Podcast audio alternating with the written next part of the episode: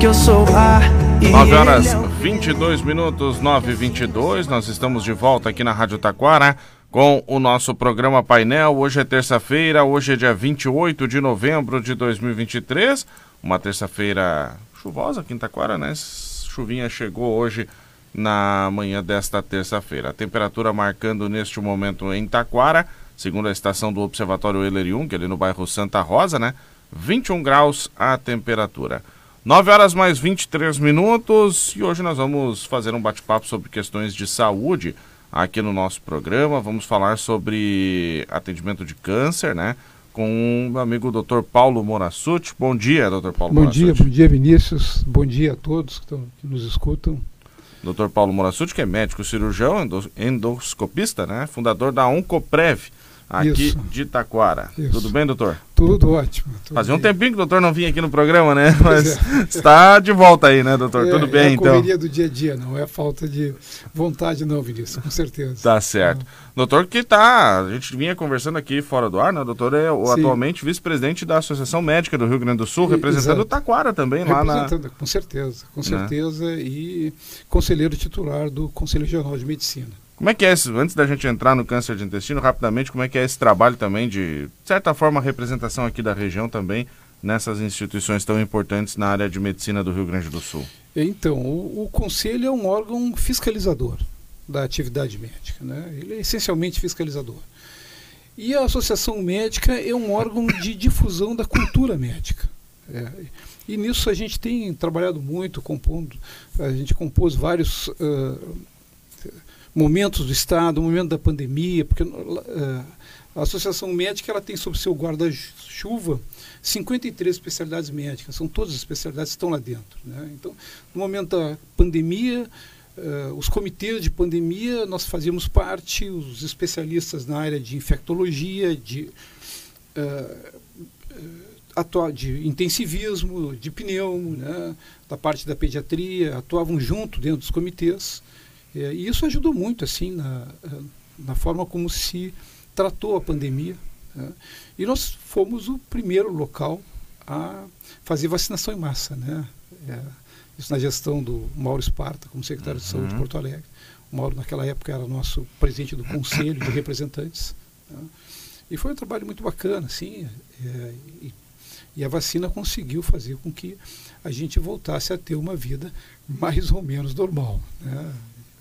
É, a gente está aqui falando sem máscara, né? Sem máscara, isso. A gente isso, né? nem há dois anos atrás a gente nem lembrava de como seria, nem imaginava não, como seria isso, não, né? Foi, foram momentos foi um, de pânico, né? Foi um avanço importante, né? É, a vacina, né? E até, até um espaço nisso, Vinícius, sabe? É muito importante, é uma coisa que a gente comenta muito, né? Nós uh, sabíamos que, que viria, mas não acreditávamos, né? É, é uma coisa do ser humano, a gente a gente mesmo sabendo o que vai acontecer, muitas vezes não acredita, né? E até nós vamos falar sobre câncer, quando a gente fala uhum. sobre câncer intestino, nós vamos falar sobre isso também. E, e a gente realmente não, não estava preparado. Né? Uh, os nossos hospitais uh, com dificuldades, uh, com um planejamento de saúde ainda muito incipiente, né? os hospitais com pouco leito, os leitos hospitalares com uma estrutura ainda deficiente, né? É, sem contar com um respirador uh, ao lado de cada leito, né? É, enfim, uma série de coisas que talvez se nós tivéssemos melhor estruturados, nós não teríamos uh, perdido tantas pessoas, tantos familiares, pessoas, amigos, né, que a gente perdeu. Aqui em Taquara, agora, não sei por que me lembrei do Álvaro, né, da, que é uma grande perda. Né? Impactante, né? Impactante. Nossa, faz muita falta, né? É verdade. Temos aí diversas. Tivemos, infelizmente, muitas perdas uh, provocadas pela pandemia. Hum. Bom, uh, um trabalho então bacana na, na Anrigs e no hum. Conselho Regional de Medicina, né? Sim. Bom, vamos falar de câncer, né, hoje. Vamos tratar um pouquinho de câncer de intestino, doutor. Perfeito. E o que que... Começando, né? Vamos começar pelo... Explicar o que, que seria o câncer de intestino, doutor. Pois bem, é, eu, eu acho que a gente poderia assim, uh, começar, uh, quando a gente fala de câncer de intestino, a gente também lembrar o câncer de colo de útero, né? porque são cânceres que são preveníveis. Isso é, acho que é muito importante. Né? E, e a prevenção vem através do, do rastreamento, do diagnóstico precoce. Né? O câncer de intestino a gente consegue com colonoscopia e pesquisa de sangue oculto uh, fazer uma detecção precoce e tratar ele com possibilidade de uh, real de cura. Né? É, por que, que ele acontece hoje? Né? O, nós vemos, a gente vem gradativamente no Brasil e no mundo todo com uma incidência cada vez maior no, do câncer de intestino. Nós tivemos uh, os dados do INCA que no próximo quinquênio nós mais do que vamos dobrar os casos de câncer de intestino. Tá? Nós vamos partir uh, de 2020 para em torno de 20 mil casos, nós devemos estar chegando uh, no final, do, por volta de 2030, a quase 90 mil casos ano de câncer de intestino. Quantos casos, doutor? 90 mil. Meu Deus! É muita gente. É né? muita gente. E se a gente, e se a gente imaginar que, que 70% disso vai estar na região uh, sul e sudeste, né?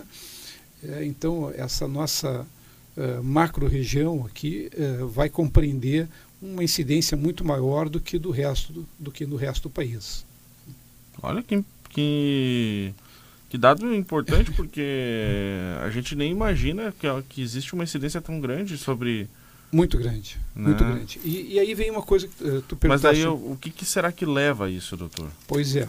Então, uh, o que, que a gente tem assim de dado bem estabelecido? Né? O primeiro dele é são, é a nossa alimentação com uh, alimentos ultraprocessados, né? É, que a gente pode citar a salsicha, a mortadela, a linguiça, o presunto, o bacon, o blanca de peru, o salame. Né? E um dado muito importante que é a ingesta acima de meio quilo de carne vermelha por semana. Né? Então nós somos, nós aqui no sul, somos adoradores do churrasco. Né? É, e se a gente imaginar que uh, os conservantes que são usados. Né? Uh, primeiro, a fumaça, uh, segundo, o nitrito, o nitrato e o sal são altamente cancerígenos. Uhum. Então, por aí a gente começa a entender o porquê do aumento da incidência e, principalmente, uma incidência sendo maior nos estados que têm que tem uma vida assim uh, um pouco melhor, um padrão, uma qualidade de vida um pouco melhor que a, a maioria lá do nosso povo mais para cima do país, né? Uh, interessante, né, o, esse dado porque nós estamos aqui no Rio Grande do Sul, a gente come bastante sal. Enfim, muito, muito né? Sal. Enfim, é, a gente faz é. um churrasco, né? É, desde a época do, dos, dos, tropeiros, né? Que salgavam a carne para conservar ela. Né? Exatamente. Do charque, né? Que né? é uma né? comida nossa. E também o intestino tem tudo, alimentação, né? O intestino é, é do sistema digestivo, né? Então, é, ele está é. diretamente ligado à alimentação. É, né? com certeza. Esse, e aí vem um, um segundo dado importante, né? Da alimentação que se diz assim o que, que nos protegeria? É, comer fibra né? Ah, principalmente vegetal porque a fruta ela tem a frutose tem o açúcar né? Que é um açúcar de absorção muito rápida. Muitas vezes a gente acha que está tomando um suco de laranja e está é, comendo um alimento saudável. Não é verdade né? porque a laranja é altamente calórica e a frutose é um açúcar de absorção muito rápido né? então ele não é bom. Pode ser gostoso, mas ele não é saudável. Ó, oh, eu que sou um fã de um suco de laranja aqui, ó, já. pois é, pois é né? Mas então, o que, que, o que, que se diz hoje, assim, que a gente deve comer em média 25 a 30 gramas de fibra por dia. Né? E o que, que, o que, que seriam as, as fibras? A, a verdura, né? a alface, o, o tomate, o, uh, a couve-flor, né? o chuchu, abobrinha. Né? Então é, essa seria assim uma medida de proteção porque a fibra ela vai agir no cólon quase como uma vassourinha assim uhum. uh, estimulando o intestino né e a gente uh, com um trânsito intestinal mais rápido vai eliminando aquele, aqueles uh, aquelas substâncias que são tóxicas né, para nós Olha que interessante, né? Fibras, então, a gente incluir na nossa alimentação com isso com é. bastante, bastante fibras, né? É, tudo que assim, 25 a 30 gramas não é, não é não. tanto assim, uhum. né? É, mas é, é essa alimentação diária, né? Olha só. É, E, e além disso, uh, o que, que a gente sabe a respeito do câncer hoje, como uma forma geral, e isso, isso é muito para o câncer de intestino, né? que é a, a vida sedentária. Né? Uhum. E, e, a obesidade. Isso tem cada vez mais, né, doutora? A gente é. visto assim a, nas questões de saúde, né? A gente tem visto cada vez mais os médicos trabalhando sobre isso, né? De que a importância da atividade física. Da né? atividade física, né? Existem uh, bons trabalhos assim uh, mostrando que o ideal seria 20 minutos por dia de atividade física uh, de moderada a alta intensidade. Né? Então, e não mais do que isso, não é necessário. Né? mais do que isso até não eh, já se sabe que tem algumas coisas que não são boas para nós. Né? Uhum. Mas 20 minutos de atividade física uh, de alta intensidade é extremamente saudável para todos nós. Olha só que importante. Doutor, então câncer de intestino uh, tem uma alta incidência aqui muito no, grande, no Brasil, muito grande, né? É. Bom, e aí eu acho que é importante assim, uh, nos assusta muito, né, Vinícius, porque a gente associa o câncer do intestino com a bolsinha, né, com Bolsa de... Com a bolsa de colostomia, uhum. com o cocô saindo pelo lado. Uhum. Né? E que é uma situação, para qualquer pessoa, para qualquer um de nós, extremamente desagradável. Né? E de, de uma adaptabilidade muito difícil. né? é, então, isso é uma coisa que nos assusta. E, e, que tem que nos levar a fazer os exames preventivos. Pois é, eu ia lhe perguntar, doutor, uh, por exemplo, assim, como é que a gente pode começar a se preocupar por exemplo, assim, eu, eu vou ter algum sintoma, como é que eu vou começar a... É, é interessante isso do sintoma, né? Uh, infelizmente, para o intestino grosso, quando começa a dar sintoma, o tumor já está avançado. Ah, olha só. É, isso é, esse é, é um problema. que, nem pressão alta, né? Tipo, ah. quando, quando vai dar sintoma, tu já está quase tendo um infarto. Né? Exatamente, exatamente. Né? Então, uh, a gente não, não pode esperar pelo sintoma. Né? Os sintomas assim clássicos com o tumor avançado é, é perda de peso, alteração de hábito intestinal, né? É, esses são sintomas uh, clássicos, uhum. né? é, diarreia frequente, enfim, mudança do hábito intestinal. Né? Uhum. Né? Mas a gente sabe, e de novo é muito importante saber que quando começa a dar sintomas, o, o câncer é, com muita probabilidade já vai estar no estágio, no avançado. Né? Uhum. Né? É, às vezes a gente tem, a gente tem sorte, né? o paciente mesmo tendo um tumor de grande volume, de muita massa de célula tumoral, uh, essas células ainda não, uh, não se, se, espalharam pelo corpo. Né? Então, muitas vezes, a, a cirurgia, é, e muitas vezes, ela, ela é completamente curativa. Né? Uhum. Então, a cirurgia seria o nosso primeiro passo no atendimento do paciente com câncer de intestino. Né? Ela, ela, quando não é curativa, ela é o fator de estadiamento para a gente saber eh, qual é a condição do tumor né? e de que forma ele vai ser tratado. Se com quimioterapia ou se com rádio e quimioterapia. Uhum. A gente reserva normalmente a radioterapia para aqueles tumores que estão na parte baixa do intestino, que são ali nos últimos uh, eh, 15 centímetros uh, do intestino, a gente reserva a radioterapia uh, é, e a quimioterapia complementar, e depois a cirurgia, ou antes ou depois, né, vai uhum. depender da, da situação do paciente. Mas a questão dos sintomas é importante, então lembrar, né, doutor, que só em geral vai ter mais quando está mais avançado, né? Yeah. E aí, bom, e aí eu digo isso, bom, aí a gente está falando de uma questão preocupante, porque se a gente não vai ter sintomas, o que, que a gente faz para, sei lá, descobrir se a gente é, pode então... ter, se a gente então, é, primeira um coisa. exame preventivo, é. tem que fazer de quanto em quanto é, tempo. É. Porque eu lembro que tem aqui o câncer de próstata, por exemplo. A gente Sim. tem que ali, tem uma idade a partir do qual ah, tu tem que fazer alguns é, exames. Perfeito, enfim, perfeito, né? perfeito. De intestino, eu devo fazer algum exame?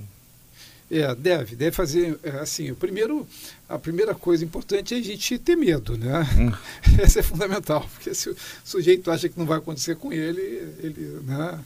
É, Daqui a pouco acontece. Acontece. Então, e no ter medo, é, a gente fazia a prevenção, que, que são esse um dos exames assim é o exame de pesquisa de sangue oculto, e daí a gente faz por anticorpo monoclonal, então você pode uh, escovar os dentes, pode uh, comer carne vermelha, que o exame não vai ficar alterado, só uhum. vai ficar alterado se aquela hemoglobina presente for uh, nossa própria. Né? Uhum. Então, esse é um exame muito importante. Né?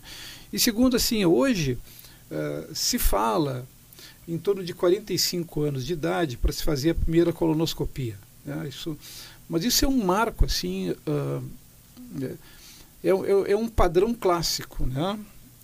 Vamos imaginar, se você tem um familiar que teve câncer com 40 anos, câncer de intestino, né? você deve fazer 10 anos antes, você faz com 30. Né? Uhum. Né? Porque existem alguns fatores genéticos nisso. Né? É, e assim, se, ah, bom, teve um familiar que teve com 30 anos, faz com 20. Né?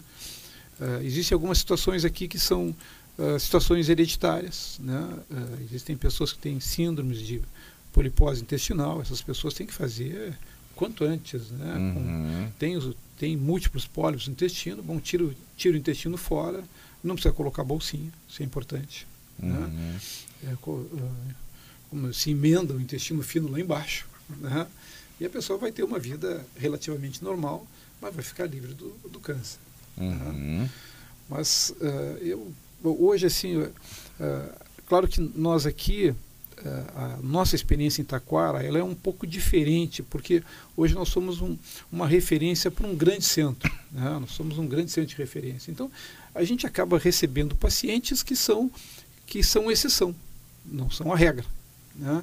Uh, nós já tivemos pacientes com 19 anos de idade com câncer avançado de cólon, com, de, de reto baixo, que teve que fazer rádio, quimioterapia e bolsinha permanente. Né? Uhum. Isso é regra? Não, isso é exceção. Né? Uhum. Mas vem para nós porque nós somos hoje uma referência no, no atendimento em câncer da macro-região. É, o Taquara está né, tá atendendo todos os casos de câncer, né? De Novo Hamburgo, né? É, não só Novo Hamburgo. É, vale dos Sinos, na verdade. Vale dos Sinos, ali, é. e até lá em cima, né? até Cambará. Uhum. Né? Vai subindo, Rolante, Riozinho. Né? Toda a região aqui do Vale do Paranhana Toda e Vale dos Sinos, né? Uh, isso transformou também Taquara, né? Muito. Pro, pro hospital, enfim, transformou para o município, né? Muito. Hoje, hoje o hospital de Taquara, né, que está assim, sob uh, sob a coordenação do Grupo Vila Nova, hoje é um hospital de referência no Estado em tratamento de câncer. Né? Uhum. A gente uhum. tem, é muito bacana, a gente tem recebido elogios assim no Estado todo. Né? Uh, e hoje a gente conta com um grupo enorme lá dentro, né, de profissionais ligados a isso. A gente tem dois cirurgiões de cabeça e pescoço, que é um, muito difícil, é né, uma especialidade Bem... pequena. Nós temos dois, né, é, que são muito graduados. Nós temos uh, duas médicas atendendo na área da mastologia, fazendo cirurgia de câncer de mama. Né.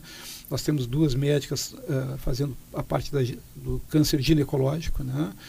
É, depois uh, nós temos cirurgião torácico e temos um, temos um grupo do qual eu faço parte que faz os tumores do, câncer, de, do aparelho digestivo. Uhum.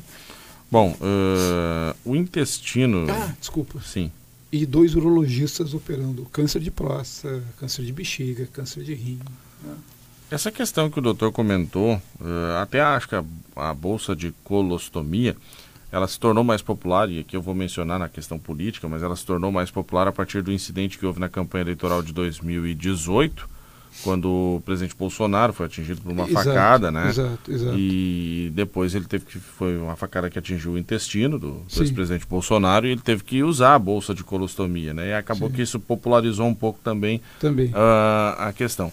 No caso, da, aqui trazendo ela para o tratamento do câncer de intestino, quando é que ela é utilizada, enfim? Então, é, existem algumas situações que ela, que ela é permanente, né? Que é, é quando os tumores são abaixo ali, aqueles, daqueles 15 centímetros para baixo, que muitas vezes a gente precisa, uh, na, no procedimento cirúrgico, retirar tudo, retirar o reto, o ânus, né?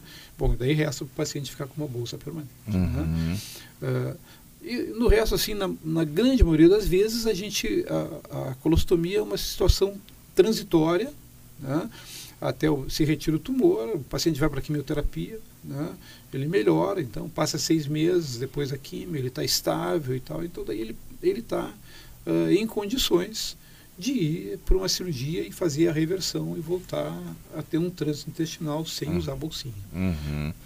Porque eu imagino que esse tratamento sejam aqueles tratamentos que eu, eu li algumas vezes na, na, na medicina, tratamentos de difícil adesão, né? Porque Imagina a pessoa ter que se acostumar, né, com uma bolsa de colostomia. É, né? e, não, e assim, ó, ela nunca é uma situação ideal, porque a, a, pele da barriga ela não tem a proteção adequada para o líquido intestinal, né? Aquilo queima, dá desgaste, às vezes a, a cola da bolsinha provoca umas feridas, enfim. É uma situação que não é a situação normal. Né? Uhum. É, e por isso, vamos de novo, né? Vamos cuidar da alimentação, vamos fazer os exames preventivos para evitar ter que vir em algum momento da vida usar uma bolsinha de colostomia. Uh, eu tenho uma pergunta aqui que na verdade eu vou ampliar para outros casos de câncer. O doutor pode ajudar também. Uh, eu recebi de um ouvinte aqui sobre. O doutor falou sobre sedentarismo, obesidade, mas a pessoa pergunta sobre o estresse. Se a vida corrida do dia a dia pode prejudicar na questão dos casos, ela perguntou de intestino, mas podemos ampliar para outros casos eu, de câncer. Eu, é, então, né, é, o estresse, é, é, a resposta E a pessoa que está me mandando aqui, ela até pediu para não dar o nome, tá, doutor? Mas ela está me mandando aqui que ela tem dificuldade de conciliar o dia a dia dela com a atividade física. Sim, é, isso é um problema, com certeza. Então, o estresse. Uh, ah, eu faço final de semana, mas durante a semana não consigo. É, é então. O, o, o acho que o estresse é uma coisa muito importante para a gente conversar sobre isso, sabe? O estresse é um. É um, um, é um estado em que você tem um aumento da, da produção de cortisol, que, são, que é um, um hormônio inflamatório. Né? Então, o estresse crônico nos deixa num processo inflamatório crônico. Né? Contínuo. E isso a gente sabe que, uh, que isso é cancerígeno. Né? Isso vai provocando alterações lá na, na, na quando a célula vai se replicar né, nos cromossomas ali, é, vai abrindo espaço para o aparecimento de uma série de doenças. Né? A questão é como viver hoje sem estresse. Como viver. Né? É, eu estou com esse aparelhinho na minha mão aqui, que isso aqui é, né, é, atendendo os ouvintes, mas isso aqui é uma fonte de estresse permanente, né, doutor? Constância não tem tempo, a gente não tem tempo para a gente mesmo, né? O, o celular nos, é, ele, por um lado ele é uma coisa muito bacana, enfim, né? Mas por outro, é, é e aí talvez possa colocar para ela essa resposta específica, né? Quais são os fatores assim que nos protegem, que nos proporcionam um bom envelhecimento? Um deles é o relacionamento interpessoal. Né? É poder conversar, poder uh, se relacionar com as pessoas. Né? E isso nos possibilita manter a nossa cognição uh, durante todo o processo de envelhecimento. Esse é o, é o mais importante, a sociabilidade. E o celular, ele não nos deixa mais sociáveis. Né? Ele pode ter nos deixado melhor informados em algumas situações, né? mas nunca mais sociáveis, porque a gente vê, a gente sai, vai almoçar fora, as pessoas, em vez de estarem na mesa conversando, está cada um olhando o seu celular. Né? Então, é, acho que você talvez repensar. Né? Uhum. Né? É, mas daí nós vamos estar filosofando sobre a vida é que cada um de nós Bom, mas o estresse é um fator com certeza, de, com de certeza. perigoso, vamos dizer assim, é, para o câncer então, e do qual a gente pode pensar é, sobre ele. E aí a atividade física é fundamental. Né? É, no Porque... caso aqui temos essa ouvinte que ela diz, ah, eu não consigo durante a semana, mas final de semana eu consigo fazer alguma é, coisa. Então, olha só, eu acho que esse é um passo importante para a gente entender. É, o que, que é o estresse? Né? O estresse é uma, é uma reação de defesa. Né? Os nossos antepassados lá estavam lá tranquilamente, tal, catando comida, né? E de repente vinha um leão, vamos imaginar uma situação, né? E eles tinham que sair correndo e subir na árvore. Né? É, então todo o corpo fica preparado para uma resposta neuromotora. Né? É, com, é, e, e o nosso antepassado tinha essa resposta neuromotora. Ele gastava essa energia que o estresse nos prepara para uma resposta. E nós não fazemos isso, né? Nós hoje temos vários leões imaginários, mas a gente não sai correndo, sobe na árvore. Né? Eles não fazem isso. Né? Ah, é, verdade, né? Mas uh, exercício físico, então, doutor, uh, dentro dessa questão, por exemplo, eu tenho que fazer um X, o que, que é recomendado? Até para prevenção ao câncer. Uh, diário, três vezes por semana? É, então, é, eu acho que assim, uh, esses 20 minutos por dia, todos os dias, são fundamentais, uhum. são muito importantes. E daí, uh, em relação a ter tempo, né? Bom, para que, que a gente tem o tempo? Né? Como é que a gente vai lidar com o tempo? Às vezes, o trabalho nos toma esse tempo, né? a, a, as obrigações, as necessidades, os, os, boletos no final do mês, né, Vinícius? É, Eles nos tomam o tempo. Nos tomam muito tempo. Né? É, é, os compromissos, enfim. Mas é, talvez se a gente pudesse fazer uma inversão e dizer, bom, para mim poder pagar os boletos e viver um tempo mais longo, eu preciso começar meu dia com 20 minutos de exercício físico. Né? É a partir daí né? Eu, bom, depois disso eu vou fazer as minhas coisas. Né? Então, mas daí seria. Mas com certeza, assim, esse dado, 20 minutos, esse é um dado que está que tá, assim, bem gabaritado. Tá? Uhum. Atividade física de uh, alta intensidade. Né? Até porque o doutor comentou, né? Aqui nós estamos tratando especialmente do câncer de intestino. O doutor comentou, tem tudo a ver com alimentação e sedentarismo, né? Perfeito, perfeito. Né? Hum. São dois, assim, dois fatores assim que podem, que podem aumentar a incidência do câncer de é, intestino. É, é, então, até é, isso é, é, muito importante essa coisa da alimentação, sabe, Vinícius? Eu agora me veio a memória, né, que quando eu há quase 50 anos atrás, quando eu me formei, é, é, e estava fazendo cirurgia no, no Hospital de Clínicas, lá como residente, a gente, quando operava um paciente com câncer, ele era um paciente magro. Né? Hoje nós operamos pacientes obesos com câncer. E a gente se pergunta, pô, mas o, o, ele tem câncer, é uma doença que está lá espolhando ele, ele está obeso, né? É, mas a realidade é que nós, nós viramos, a gente nos tornamos, uh, assim, a nossa ingesta de alimento calórico é uma coisa impressionante, né? E o açúcar vicia, o açúcar é extremamente viciante, né? É, é, é que cada um de nós tente ficar, um, eu vou dizer assim, seis horas sem comer nada de açúcar, tá? Ah, não sei se a gente consegue. É muito difícil. Ele vicia, é extremamente viciante, sabe? É, é muito difícil conseguir. Né? Então, na realidade, a gente está a gente tá, uh, obeso e está mal nutrido. Né? É. é. É importante a gente ter esses alertas, essas conscientizações. Hum. Doutor, nosso tempo esgotou, tá, mas... mas... eu quero mandar um bom dia para quem está mandando um bom dia pro doutor aqui. Ó. A Beatriz Adam da Silva mandou bom dia, ah, mandou um abraço para o doutor Paulo. A Vera Regina também mandou bom dia, Dalva Padilha, Vera Fuber, a Yara ah. Toscani, a Maria Dolores Ugentobler, também a Jacira, do bairro Mundo Novo, mandou parabéns, doutor Paulo, sucesso sempre. E também o Edio Lang, lá de Igrejinha, mandou bom dia. Obrigado a todos os ouvintes que participaram é. conosco. Bom, e muito obrigado por, por esse momento, pelo prazer de conversar contigo, Vinícius, sempre à disposição. Um grande abraço a todos que estão nos escutando. Aí. Obrigado, doutor Paulo, sempre convidado a retornar aqui também no programa. 10 minutos faltando para as 10 horas da manhã. Nós vamos trazer agora o Kleber Lauribender com as informações das lojas Delta Sul e depois o intervalo. Olá, ouvintes da Rádio Taquara FM 105.9, Black Friday prorrogado. Não é papo, é verdade. Black Friday prorrogado é aqui na Delta Sul. É isso, Enéas? Bom dia, Kleber. Bom dia, amigos e ouvintes aí da nossa querida Rádio Taquara. Verdade, Kleber. Não é papo, é realmente verdade. A loja Delta Sul prorrogou o Black Friday. Aí, para aproveitar o quê?